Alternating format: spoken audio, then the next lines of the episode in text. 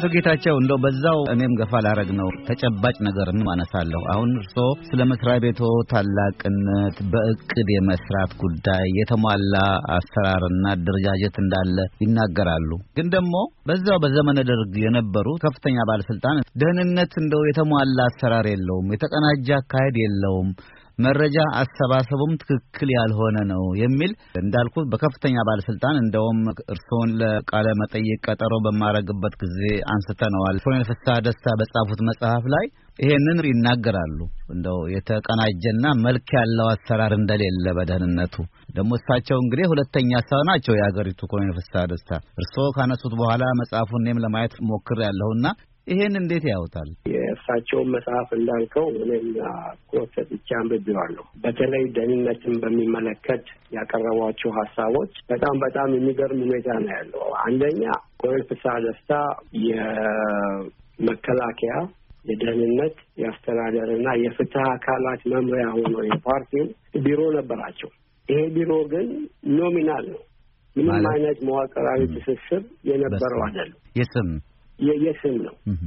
አንድም ከደህንነት ጋራ የሚያገናኛቸው አንድም ከመከላከያ ጋራ የሚያገናኛቸው መዋቅራዊ ትስስር ያልነበረ አንድም የደህንነት ሪፖርት ወደ እሳቸው ጋር የማሄድ የነበረ እሳቸውም ይህንን አካል የሚመራው እኔ ነኝ ብለው ምንም አይነት ጥያቄ የማይጠይቁበት ሁኔታ ነበር የነበር። እንግዲህ ሁለተኛ ሰው ናቸው። ከኮሎኔል መንግስቱ ቀጥሎ ያሉ ሰው ናቸው። እንደውም ድፍረት እንዳይሆንብኝ እንጂ ከእርሶ የተሻለ መረጃ ይኖራቸዋል ብለን እንገምት እንችላለን። እውነት ነው። እንግዲህ ሁለተኛ ሰውነቱን አሁን አላውቅም። በፊት ምክትል ፕሬዚዳንት እንደነበሩ አውቃለሁ። በኋላ ግን ምክትል ፕሬዚዳንት የሚባለው ነገር ተነስቶ ስላልነበረ እሳቸው እንዳልኩ የፓርቲው የመከላከያ የደህንነት የአስተዳደርና የፍትህ ጉዳዮች ኃላፊ ነበሩ።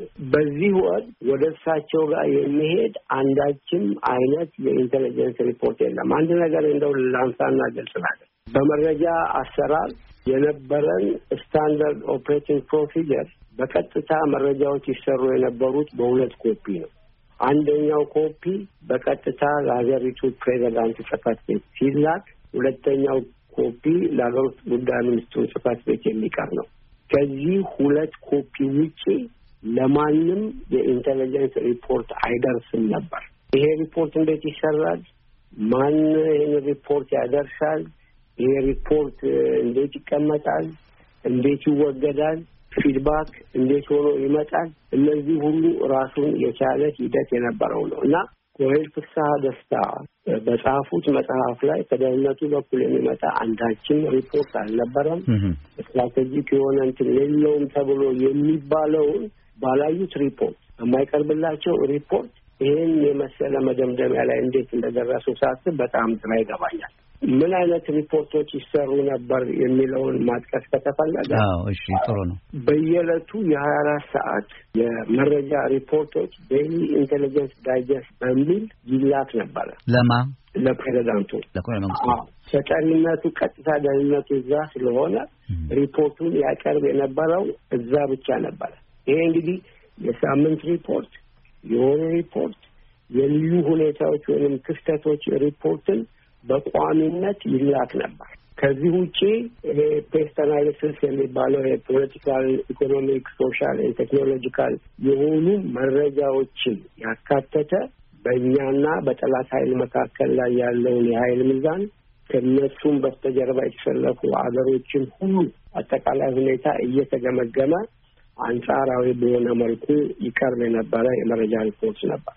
ከዚህ ሌላ ይሄ SWOT analysis የሚባለው strength፣ weakness፣ opportunity እና threat የሚባለው analysis በተለይ በ military aspect ኡ በኢትዮጵያ መንግስት የመከላከያ ኃይልና በተለያዩ የተቃዋሚ ኃይሎች ላይ armed struggle ያካሄዱ በነበሩት ላይ ያለውን እድል በሚገባ እየተነተነ ሊወሰድ የሚገባውን የጥንቃቄ እርምጃ ሁሉ ይጠቁም የነበረ ሪፖርት ይቀርብ ነበር። ከዛም ጋራ ደግሞ በአመት አንድ ጊዜ የመረጃ ኃላፊዎች፣ የጥናት ኤክስፐርቶች፣ በውጭ ጣቢያ የሚገኙ ኃላፊዎችን ሁሉ ያካተተ ሰፊ የመረጃ ግምገማ ተካሂዶ የብሔራዊ ደህንነት የመረጃ ግምት ወይንም national forecast ለሚቀጥለው አመት ምን ሊሆን ይችላል የሚል የቅድሚያ ማስጠንቀቂያ ሪፖርቶች ሁሉ እየተሰሩ ይቀርቡ ነበረ።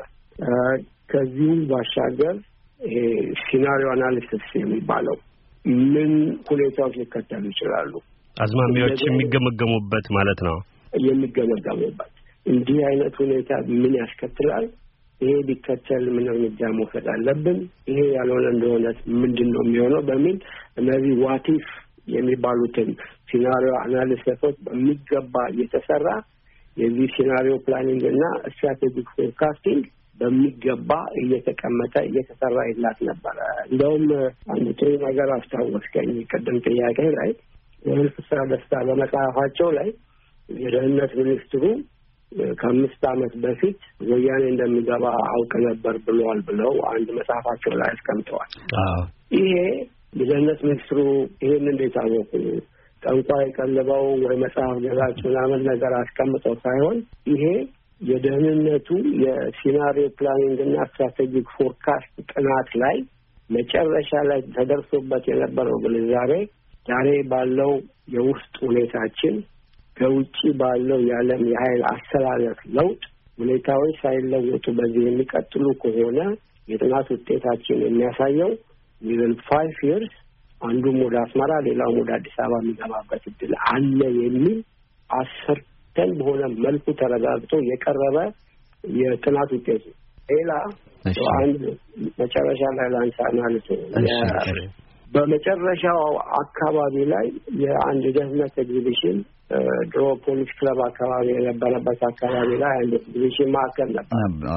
እዛ ኤግዚቢሽን ማዕከል ላይ መደምደሚያው የነበረው አንድ ትልቅ የኢትዮጵያ ካርታ በትልቁ ተሰርቶ የኢትዮጵያ እጣ ፋንታ ይሄንን ይመስላል ተብሎ project ሆኖ forecast ሆኖ የተቀመጠ እንትን ነበር። ዛሬ ፊቴ ላይ ይታየኛል።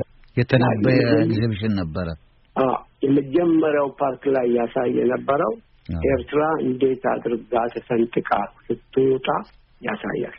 ከዛ በኋላ በሶማሌ በኩል ያለው ስጋት ምን እንደሚመስልና የኦጋዴንን አካባቢ ይዞ እንደሚሄድ የትግራይ ሁኔታ ዛሬ እንደ ትልቅ ነገር የሚታየው የዚህ የወልቃይትን፣ የጠገዴን፣ የጠለምትን አካባቢ ይዞ ራያና ቆቦን ይዞ በአንድ በኩል ከጅቡቲ ጋር በሌላ በኩል ከሱዳን ጋር international ድንበር ሰርቶ የመካለልና የመሄድ የኢትዮጵያ ሁኔታ ይህን የመሰለ የመፈራረስ አዝማሚያ ስለሚያመጣ ሁላችንም ለዚች እናት ሀገር ዘብ ሆነን እንቁም በሚል መፈክር ነበር ኤግዚቢሽኑ የሚያልቀው። አቶ ጌታቸው በመረጃ የተደገፉ ይህን መሰል ድምዳሜዎች ዛሬ ወደ መለስ ብለን ስንመለከት ቀድሞ የመረጃ ድርጅቱ ሲደርስበት እርምጃዎች ተወሰዱ። እንደው ከዚህ ጋር አያይዘው ሊመልሱ ይችላሉ። እርምጃ ካለመወሰዱ የተነሳ የኢትዮጵያ ሁኔታ እየተዳከመ በዚያን ጊዜ የኤርትራ የነጻነት ተዋጊዎች ተደጋጋሚ ድል ማግኘት አልፎ ተርፎም ሀገር ውስጥ የሰማንያ ሶስቱን የመሰለ መፈንቅለ መንግስት ሙከራ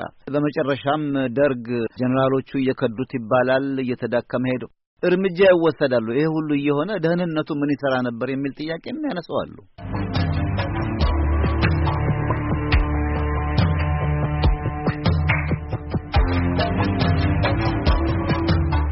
አዲሱ ያሰብነው ከቀደመው ከወታደራዊ የደርግ ስርዓት የደህንነት አሰራርና ሁኔታ ዛሬ ያለንበት ሁኔታ እንዲወስደን ነበረ። የደርጉንም አላገባደድንም። በዚያ ዘመን የነበሩ ብዙ የሚባሉ የሚነሱ ጉዳዮች ነበሩና መለስ ብለን ውስጡ በነበሩ በሚያውቁት ሰው አይን መልከት ለማድረግ ሞክረናል። በሌላ ፕሮግራም በሚቀጥለው ዝግጅት ብንመለስ ምን ይመስልሃል? ረዥም ሰዓት ነው ያወየናቸው። ደግሞም በእውነቱ ጠቃሚ ጠቃሚ መረጃዎች ሰጥተውናልና አድማጭ በጉጉት ይጠብቃል ብዬ ተስፋ አደርጋለሁ። የሚቀጥለው ራዲዮ መጽሔት ላይ የጠብቁን አድማጮች። አቶ ጌታቸው ተፈራን ለጊዜያቸው እናመሰግናለን።